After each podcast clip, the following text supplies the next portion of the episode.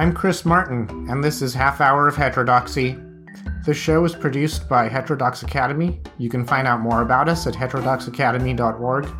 You can also find us on Facebook under Heterodox Academy and on Twitter at HDX Academy.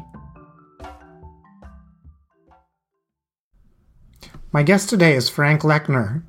Frank is a professor of sociology at Emory University, which is where I recently finished my PhD. I took a theory course with Frank during my second year, and I was very impressed with his mastery of classical sociological theories. And Frank is known more broadly within the sociology community for his work on globalization. He's the author of four books and two edited volumes. His most recent book is The American Exception. It's a book about American exceptionalism that covers several aspects of American life, including politics, religion, law, sports, and the media. I invited Frank to the show in part to have a dialogue about a piece I published about asymmetric polarization in America. We also discussed a first year seminar on conservatism that Frank taught in 2016. To my knowledge, that's the first seminar of its kind at Emory.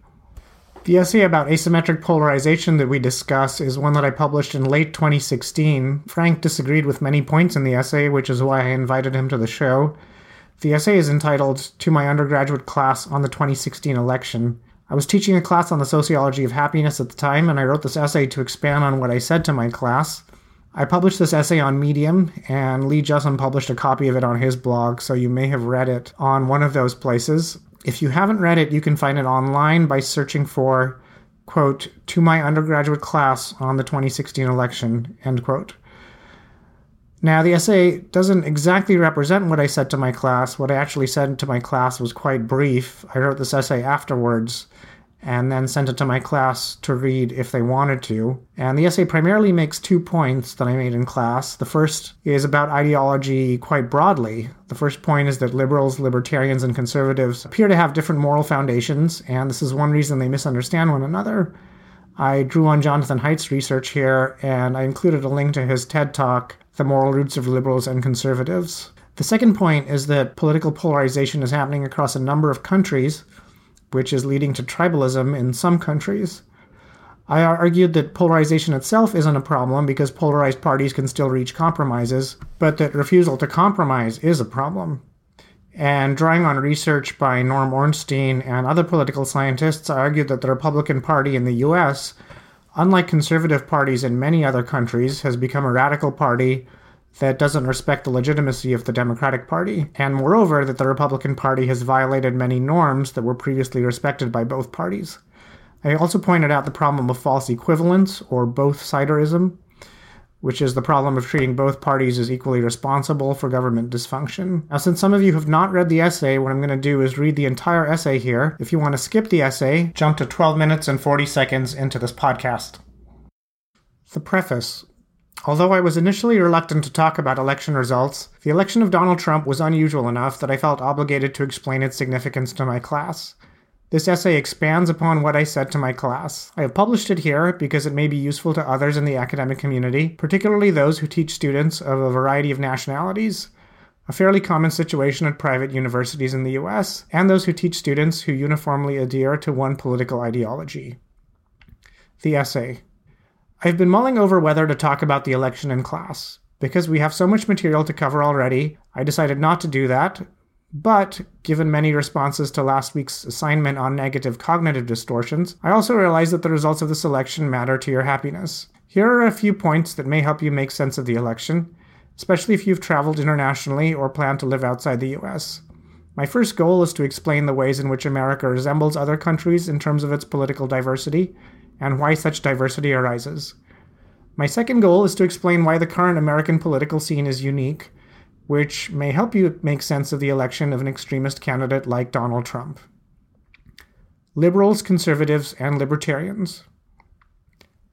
Political ideologies are driven by different fears and different stories. Liberals are afraid that people at the bottom of society or the margins of society will be oppressed. Conservatives are afraid that people will detach themselves from nationalistic and religious obligations that prevent society from descending into chaos. They would prefer to have a society that is aligned with traditional and divine edicts. Libertarians are afraid that people who are vested with authority will abuse it, inhibiting the efficiency and economic growth that arise when individuals have freedom. Many researchers have attempted to explain this diversity, and one cogent theory posits six moral foundations harm, fairness, national loyalty, sanctity, hierarchy, and liberty. Everyone cares about these foundations, but for conservatives, concerns about sanctity, hierarchy, and loyalty are just as important as concerns about fairness and harm, whereas for liberals, fairness and harm are most important. Libertarians primarily value personal liberty. These distinctions matter because they can be partially traced to heritable differences between people. Other factors matter too, of course, and cultures vary. Conservatives in India and China are not interchangeable. But heritability indicates that globally, most people will be somewhere in the ideological middle, but some will be markedly liberal, conservative, or libertarian. If you fail to appreciate the foundations of these differences, people will seem crazy, stupid, ignorant, or immoral. This talk by Jonathan Haidt explains moral variability further. This is the point in the essay in which I insert the link to Jonathan Haidt's TED Talk. Appreciating political variation may also help you understand politics in whichever country you spend your adult life. If you live in a two party country, you will likely find a split between the Liberal Party and a Conservative Party. In the US, libertarians tend toward conservatism because libertarians believe that people should be rewarded in proportion to their economic contributions, and conservatives in proportion to virtue. Hence, both tolerate inequality. In European nations, you may find liberals and libertarians clustering together because they both reject authoritarianism and religious orthodoxy. If you live in a multi party nation, you'll find more segmentation. A conservative party may be nationalistic or religious, and it may be very conservative or just slightly conservative. Nevertheless, parties will fit into a similar ideological map. Global polarization and American polarization. Despite these general trends, there are two unique things about the current era. First, many nations have undergone polarization. One consequence is that people have sorted into ideological tribes based on which political party they support, and these tribes have mutual disdain. Nevertheless, polarization does not itself cause problems when politicians are willing to compromise. Ultimately, parties need to be responsive to voters, and politicians are inclined to compromise as a result. Yet compromises require mutual respect, and the US, along with a couple of other nations, has a unique problem. In the US, political science research shows asymmetric polarization. The Republican Party has become a radical party that has discarded the idea of respecting the opposition. Politicians have never been saints, but they have historically respected traditional norms of how to govern. Even though these norms are absent from the Constitution, they have enabled cross party compromises. Conservatives have usually been more respectful of these norms. At the national level, the Republican Party, thanks in part to Georgia Congressman Newt Gingrich, began to discard these norms about two decades ago which is around the time you were born. Some of this has trickled down to the state level and lower, but it's more difficult to generalize at that level. Describing this change, two veteran political scientists, Norm Ornstein and Thomas Mann, have written this frequently quoted summation. Quote, the Republican Party has become an insurgent outlier in American politics ideologically extreme, contemptuous of the inherited social and economic policy regime, scornful of compromise, unmoved by conventional understanding of facts, evidence, and science, and dismissive of the legitimacy of its political opposition. Here's a summary of Ornstein and Mann's book, and here's a lecture by Ornstein on this topic. At this point in the essay, I link to a summary of Ornstein and Mann's book and Norm Ornstein's 2014 Lambeth lecture at UNC Chapel Hill. Some people disagree with this assessment, and you can find Ornstein debating an opponent here. At this point, I link to an AEI debate entitled Is the Republican Party Too Extreme? I agree with Ornstein's assessment. The Democratic Party has done some problematic things, but it hasn't discarded norms to the same degree, and it has respected the legitimacy of the Republican Party, evident in the greater willingness of Democrats to compromise with George W. Bush, than of Republicans to compromise with Barack Obama. Because of this radicalization, Democrats cannot be responsive to voters when they are elected to govern. According to the new logic of the Republican Party, Democratic politicians should be voted out if they accomplish nothing. So, for electoral victories, it pays to ensure that Democratic politicians accomplish nothing. Voters then become angered about the lack of governmental responsiveness and elect Republicans instead. This politics of rage has produced more radical presidential candidates among Republicans, culminating in Donald Trump. Washington Post commentator E.J. Dionne traces that trajectory in a recent book summarized in this short video. At this point, I link to a summary of Why the Right Went Wrong by E.J. Dionne Jr.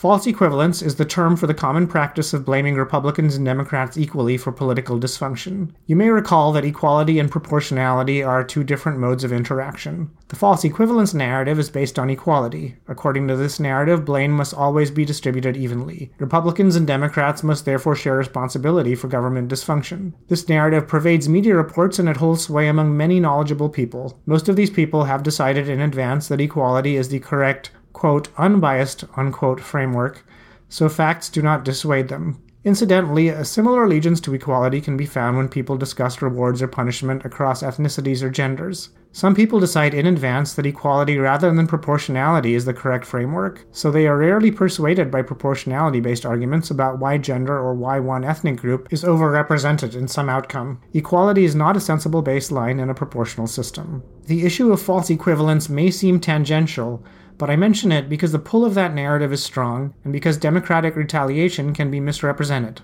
Also, some people will persistently accuse you of bias if you don't fall in line with that narrative. Note that I am not making a binding judgment against voting for Republican candidates at the national level. I would recommend against it because they have broken a system in which Congress can function.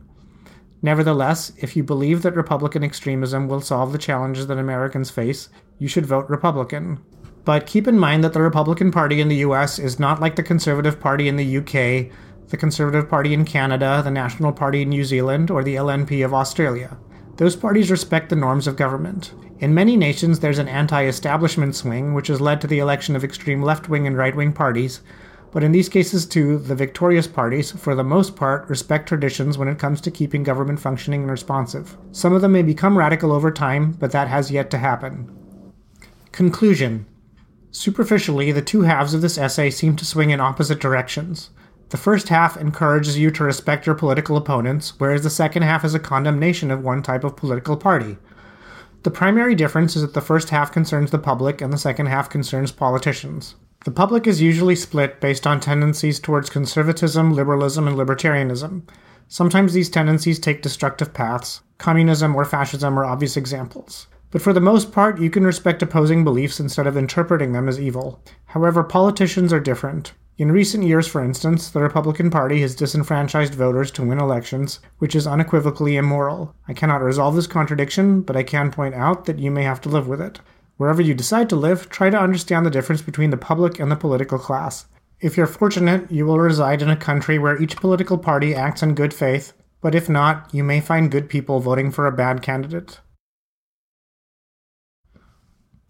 Welcome to the show.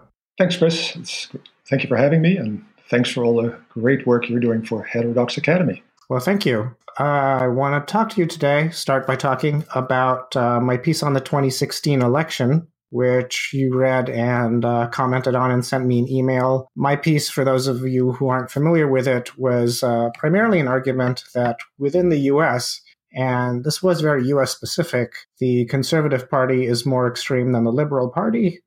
So part of my argument was this differs in other countries, but in the US, uh, I was primarily drawing on research by uh, Norm Ornstein. I made the claim that uh, the Republican Party, in terms of its tactics, is more extreme than the Democratic Party, and you felt that you weren't very convinced by my argument. So tell me a bit about what you thought.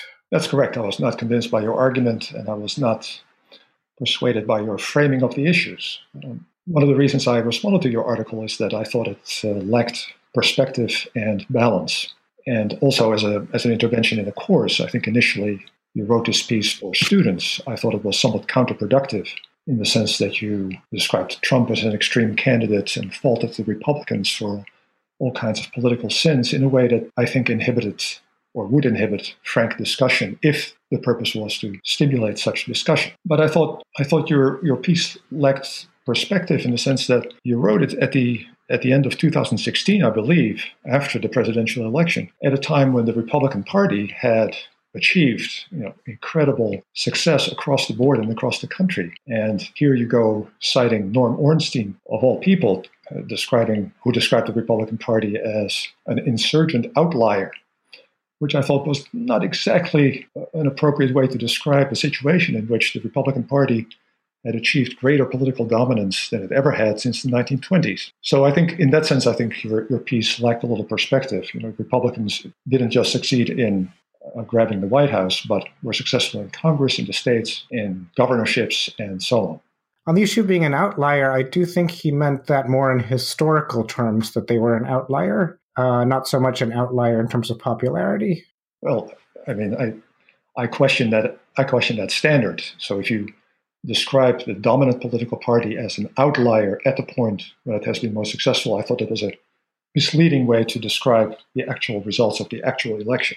Also, I thought your, your piece lacked balance in the sense that it attributed polarization and dysfunction, especially in Congress, almost exclusively to the Republicans. And I certainly agree that the Republicans contributed to some of that dysfunction. But I think after a period in which various Democratic politicians contributed to that dysfunction. I thought once again it was a little bit a little bit one-sided. One person I have in mind, for example, on the Democratic side is Harry Reid, who I think led the, the Senate in a very cynical and partisan manner and was just as contemptuous of traditional norms as you claim Newt Gingrich and his colleagues were. I think the criticism of Harry Reid might be justified, but I don't think he's comparable to Newt Gingrich in terms of some of Newt Gingrich's most of Newt Gingrich's tactics. Uh, I'd say that, for one thing, Gingrich actively discouraged members of the parties from socializing with one another, uh, which was part of the culture of Washington up to that point, and that definitely led to some polarization. He instituted the tactic, and he was very clear about this this tactic of constantly attacking the Democratic Party, and if there was a Democratic president, constantly attacking that president, regardless of whether there was you know substantial evidence of any wrongdoing. So if you look at the Clinton administration, for example, from the outset, there were these investigations based on very slim evidence that uh, Clinton uh, was engaged in wrongdoing. I'm talking about the Whitewater investigation. Uh, when the first round of the investigation showed that Clinton was not guilty, Gingrich just started a second round and demanded a new trial. So, um, and the first trial, incidentally, was a Republican judge. So I think this attitude of permanently attacking the other party, which you can trace to Gingrich, and which I still don't feel like you really see on the Democratic side when you're talking about Democratic elites. You definitely see it in terms of voters, but when it comes to Democratic elite, elites, you I think you still don't see that permanent attack mode. I think Democratic politicians um, and elites tend to be more willing to compromise. And um, I think you, you, also see this difference in the states. In, in, state level governments, often you don't have a person who's analogous to Newt Gingrich, and you don't find that the Republican Democratic parties are constantly attacking one another. Well, I find your comments somewhat ironic after a year, more than a year, of constant attacks on the new Republican administration. Calls for impeachment, calls for resistance, continual investigation into so called collusion that I think outweighs anything that was ever done under the Clinton administration. I think those investigations have actually been fact based. If you look at the people who were actually conducting some of the investigations, uh, well, if you look at James Comey, a Republican appointee uh, who was fired by the Trump administration, uh, I think it's justifiable to think of that as rather suspicious. If you look back at the George W. Bush administration, on the other hand, I think you can see that he was able to get some of his initiatives passed through Congress by uh, reaching certain compromises with uh, Democrats in the House and the Senate. Um, if you think of Medicare Part D, for example, and, and other things. So I think if you look at the George W. Bush era, you see many cases of Democrats being willing to to compromise, and there was definitely at the voter level in, intense opposition to George W. Bush. But within Congress itself, there was there was criticism, but there was no permanent attack mode. There was no attempt from the outset to have something like the Whitewater investigation I'm sorry, Chris, but that is outrageously wrong.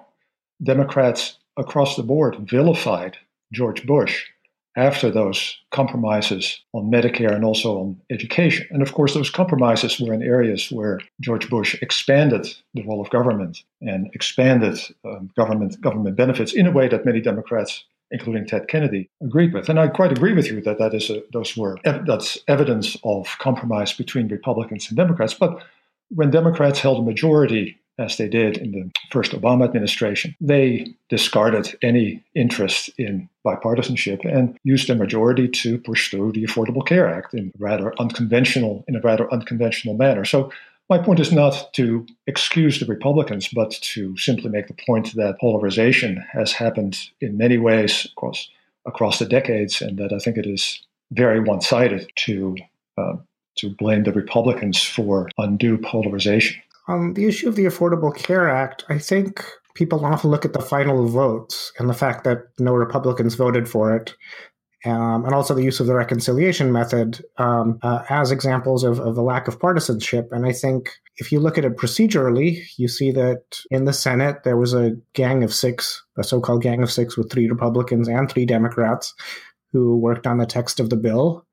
Um, ultimately, there likely would have been Republicans voting for it, apart from um, intense pressure by the then uh, Republican Senate leader, uh, Mitch McConnell, who said that they would be, uh, you know, severely punished if they did. Uh, he kind of explicitly said that he wanted uh, the Affordable Care Act not to be bipartisan, but you, you can definitely see uh, negotiations happening during the Senate where Republicans uh, gave their input into the into the Affordable Care Act, and um, I think the the use of reconciliation was partly because Republicans routinized the use of the filibuster, which then required 60 votes, which was very hard to get, and up till I mean, if you if you look at a, the trend of the filibuster over time, you do see you know, Republicans this this spike every time Republicans are in the majority in the Senate, and then admittedly Democrats do retaliate, but because of this routinized use of the filibuster, I, I think the only option they had.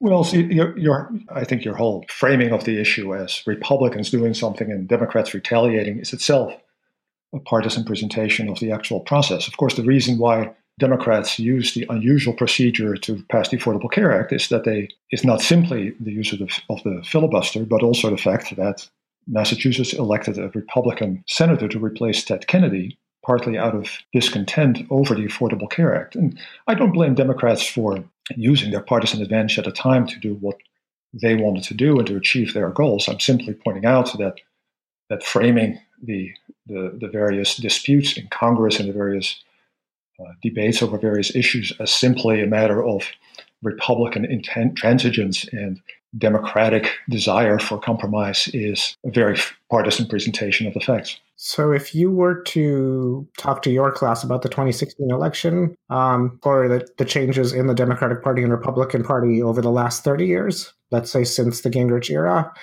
how would you describe them to your class? Well, we actually did, did discuss the results of the 2016 elections in my class on the sociology of conservatism, but in a very different way than you present in your in your piece.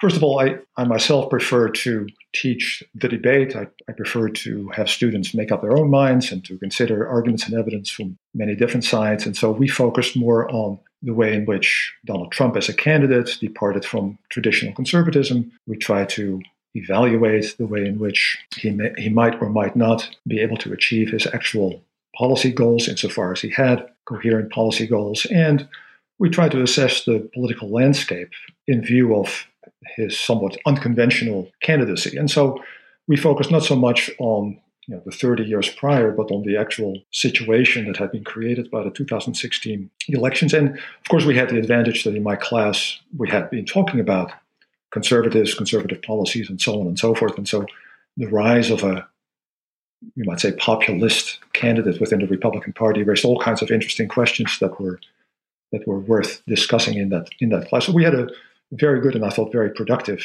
discussion. But the, the basis for that discussion was that I myself did not put forth you know, a, a particular partisan interpretation of the outcome of the election. So, in the class, did you have some students who, by examining the evidence, uh, reached the conclusion that one party was more extreme, either either party? Well, I don't. I did not, and they did not frame the discussion in terms of whether a party is extreme or not. I think that is a somewhat useless epithet that is obviously useful for partisan purposes, but that was not the goal of the discussion in my class. So we we did not use that kind of use that kind of language, and that is really not was really not the purpose of the analysis that we engaged in in the class. As I said, our, our focus was more on the way in which Trump departed from traditional conservatism and the kinds of complications that would follow from that, and also the difficulty that he would that he would face in carrying out his policy goals insofar as he had clear policy goals. So it was a more dispassionate, you might say, analysis and, and discussion with people of various uh, political persuasions of the actual political situation that existed. And frankly, this, this whole notion of one party being more extreme than another obviously depends very much on the particular yardstick that you that you choose. And the, the choice of those yardsticks is always somewhat arbitrary. I think adjectives like extreme and so on are very useful in partisan discourse, but that really was not the purpose of the discussion in my class. I think that's a fair criticism. I think extreme is an epithet. Maybe a better way to phrase it is I believe one party has discarded many norms that have previously helped Congress function. So the norm of for example, of uh, treating 51 votes in the Senate as a sufficient majority to pass bills, uh, the norm of uh, when a Supreme Court vacancy arises in the middle of a president's term due to a death, allowing that president's nominee to be considered. Okay, Chris, I hear, I hear you, I hear you, I hear you. But Democrats have had many opportunities to restore those norms, to demonstrate their commitment to those quote unquote traditional norms. But they did not do that. And the shenanigans of Harry Reid in the Senate in recent years, I think, show that, including the way in which he changed the procedures for handling judicial appointments and as just one anecdote of his regard for traditional norms, I recall the way in which Harry Reid, on the floor of the Senate, accused Mitt Romney, presidential candidate, of tax evasion based on no evidence whatsoever. And in retrospect, was proud of that lie because it helped to prevent Mitt Romney from succeeding. So forgive me, but I, I, don't have a very high regard for the superior commitment of Democrats to the traditional norms of Congress in particular. Okay. So let's take this into a future oriented sense. What evidence would, would convince you in the future that the Republican Party has adopted more disruptive tactics or more partisan tactics, or that the Democratic Party has? Well, I think all parties use partisan tactics. I think that is a truism, and I think there's nothing wrong with that. And whether a particular tactic is quote unquote destructive, of course, again, depends on the particular standpoint or the particular yardstick that you that you use. And that to some extent, that choice of yardstick is to some extent a partisan choice. There's no objective analysis of that as far as I'm concerned. And so all these kinds of adjectives, I think, are, are a little bit misleading and perhaps don't quite get at the actual dynamics of, of real politics. But I, I, guess one of the main points that I would make is that in terms of the actual distribution of power in the United States and the actual distribution of people holding office in the United States at the end of 2016, it was particularly striking, missing in your piece, that the Republicans held majorities in Congress, in most state legislatures, held most governorships, as well as the White House. And so I myself don't think that that majority, and that dominance is going to last. But, but I think in terms of that actual distribution, it is the Democratic left that I think was more out of sync, you might say, with the center, the actual center of actual American politics at the time. So if a blue wave happens in the next few years and Democrats become dominant in the same way that Republicans were dominant at the end of 2016, then I would be more inclined to say that the Republican Party is extreme in the sense that, or an outlier in the sense that the, the, at least the right wing of the Republican Party is far removed of what would be the left of center, center of gravity in American politics. But as of 2016, I thought the, the center of gravity in American politics was right of center, well within the Republican Party. And by that standard, the standard of the actual distribution of power, I thought the Democratic left was, at least for the time being, out of sync with the situation at that time. So you would say representation would be your your key. Um, to to get back to my article just briefly, I did include a parenthetical statement about how state level politics are different so I didn't want to get into that into too much detail. And I think at the state level, you can, you know, Republican in California is probably more liberal than a Democrat in Louisiana or Mississippi or Alabama. So state level, getting into state level politics is complicated. So I, I agree that the fact that there have been there are currently 35 Republican governors may indicate a conservative leaning in some sense, or a sense that maybe we need less regulation, we need to be a little more business friendly. But on the other hand, I feel like it's I feel like the, the, state level and the federal level are so different. It's hard to conflate both of them and say clearly Republicans are ascendant because of these state level phenomena. Well, I think the fact of the matter is that as of late 2016, at least for a while, Republicans had been ascendant. And that is a very striking fact. And the other thing that was missing from your piece, I don't mean to harp on the negatives because I agree with you in some, some ways. The most striking thing that was missing from your piece was the opposition. That is the, the fact that Hillary Clinton lost the election. And there again, I think your, your piece lacked perspective and balance. That is, the election was just as much a referendum on Hillary Clinton and the kind of campaign that she had conducted as it was an affirmation of Donald, Donald Trump. So I think in that regard too, I think there's more to, there was more to be said about what happened in 2016. And mind you, I am not assuming that that is in any way permanent. I expect the pendulum of American politics to swing in the other direction. And so I, I think that our judgment of what happened in 2016 needs to be carefully circumscribed for that reason. I think that's a fair criticism. I think uh, you know, maybe three or four years down the road, we can look at it in hindsight and have a clear picture. So, moving on to the uh, second topic I wanted to talk about, which is your class on conservatism. It's the first class of its kind at Emory. It was a freshman seminar, if I'm correct, and you taught it in the fall of 2015. Could you tell me a bit about how you shaped the syllabus for that class, why you decided to offer it, how it worked out? Sure. I thought there was a need for a little bit more diversity in our course offerings pertaining to hot political topics. And I thought, in particular, there was a need for a course that actually dealt with the actual ideas of actual conservatives. And so I designed that course with that basic goal in mind that there would be at least one place where a small group of students would be able to be exposed to conservative ideas, conservative policies, and so on, and be able to debate them honestly and and seriously. And so that was the that was the overall goal, and we focused on you might say philosophical background, philosophical ideas that inform contemporary conservatism. We dealt with legal conservatism, conservatism as it pertains to the welfare state, the administrative state, foreign policy, things of that sort. And because we um, held that class in the fall of 2016, we obviously also addressed a little bit the, the conservative aspects of the Trump campaign or the lack thereof. And how did you think the class went? Do you feel like you had a mix of liberal, centrist, and conservative students, and everyone came away with a better understanding of conservatism? Yes, th- we had a very nice mix of quite conservative and quite liberal students who enjoyed arguing with each other, and so the, the class I think was a was a great success in that regard. I think everyone, uh, regardless of the political persuasions that they came in with, really learned a lot about what the varieties of contemporary American conservatism are like. And in that sense, I think it opened their eyes to what is actually happening and what, the, what the, the current state of conservatism, problematic as it is, actually is. And so I think it was very productive for the students. I enjoyed it, they enjoyed it. It opened their eyes, you know, again, regardless of their, their prior background.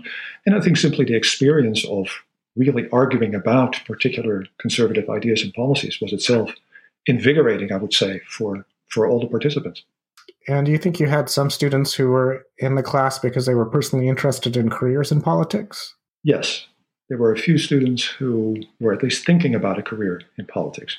How did they find the course? Oh, I think they enjoyed it as much as all the other students. And I, I can't speak for them. You'll have to interview them someday about their their experiences and plans. But I think it at least gave them a firmer foundation for whatever future work they may end up doing. Well, the reason I ask is I was wondering if it perhaps made them cynical. Uh, not the topic of conservatism, but uh, just the topic of politics in general and how it actually plays out? No, I don't. I don't think so. I mean, first of all, I, I, I try to avoid I try to avoid teaching in a way that makes students more cynical than they may already be. I tend to accentuate the positive perhaps a little bit in the sense that I, I want my courses to be inspiring in some way. I don't always succeed, but at least I try.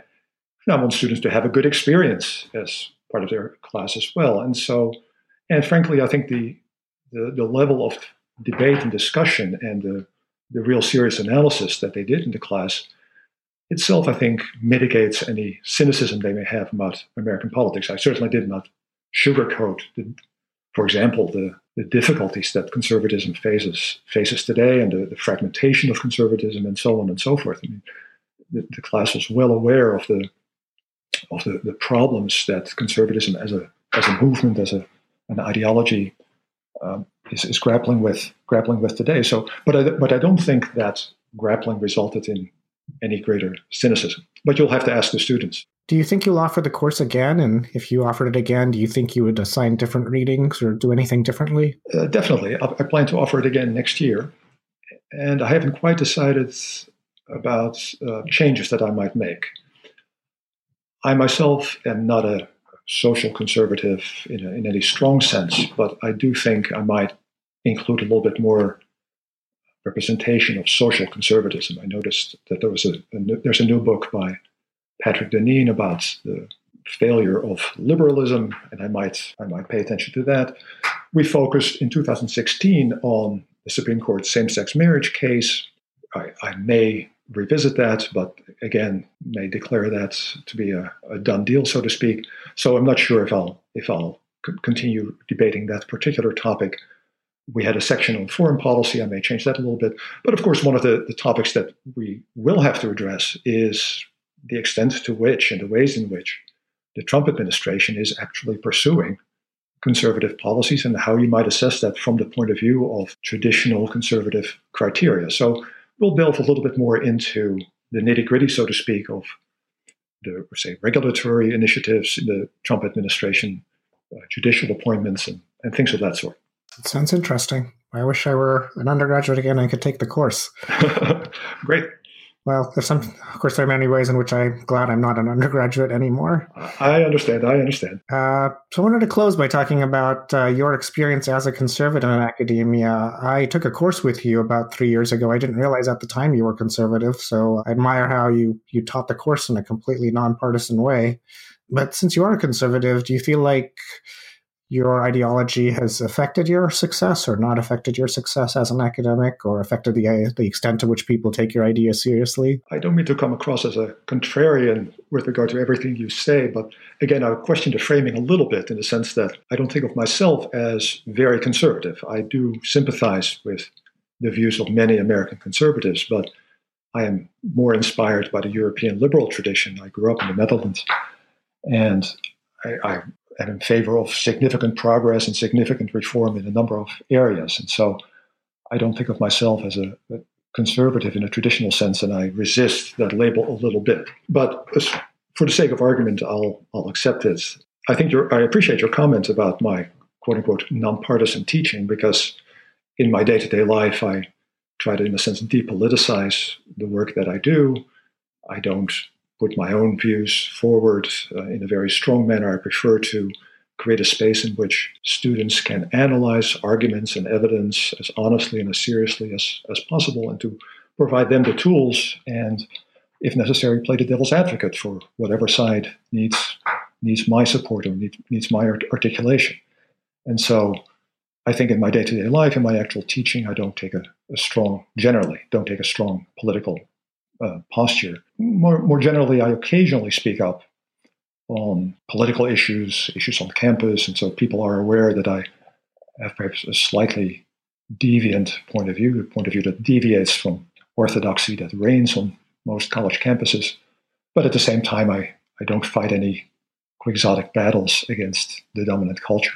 That sounds like a like an assessment in which you uh, you feel like it has not in, in many ways affected or, or hindered your career, which is encouraging. We do have other members of Heterodox Academy too who have written about how they're as conservatives, they feel like their overall experience has been positive and they're, they're happy they chose a career in academic life. Yes. My, I would say that my experience is positive, but a little bit mixed. It is positive in the sense that I certainly have gotten a lot of support. I enjoy the work that I do. do. I love teaching and I'm surrounded by smart and dedicated colleagues, and I'm very much a part of my academic community. So I don't have a sense of stigmatization or discrimination, and and in fact, as, as I said, I feel feel supported. I also think that that I've benefited in a way because as a having a minority voice, so to speak, on a number of issues, in a sense, has given me a particular role to play that I, I feel I actually add to the diversity of views on campus in a way that perhaps some more progressive leaning colleagues do, do not. So I, I, do think I have a distinctive contribution to make, and I think that's valuable. At the same time, of course, because my leanings are more to the right, I do get irritated at administrator rhetoric about social justice or any other progressive issues that are touted by perhaps not even so much faculty as, as administrators. And, and like many colleagues who lean to the right, I am also concerned about the, the homogeneity, the ideological homogeneity of many college campuses. I was uh, intrigued by the article by Chris Smith in the Chronicle recently, where he uh, called BS on the what he called the grossly lopsided political ideology of the faculty of many disciplines, and so on and so forth. And I agree with that assessment. I think that's a assessment that Jonathan Haidt and Lee Jussim and Jarret Crawford and several others would share. That was the actually the basis for founding Heterodox Academy. That was one of the articles that started it all. Exactly, and I, I, I greatly appreciate his and your initiative to make Heterodox Academy possible. Well, thank you. And on that note, I think this would be a good time to wrap up. Uh, do you have any closing thoughts? No, I enjoyed the conversation. Thank you for being on the show. Thank you, Chris.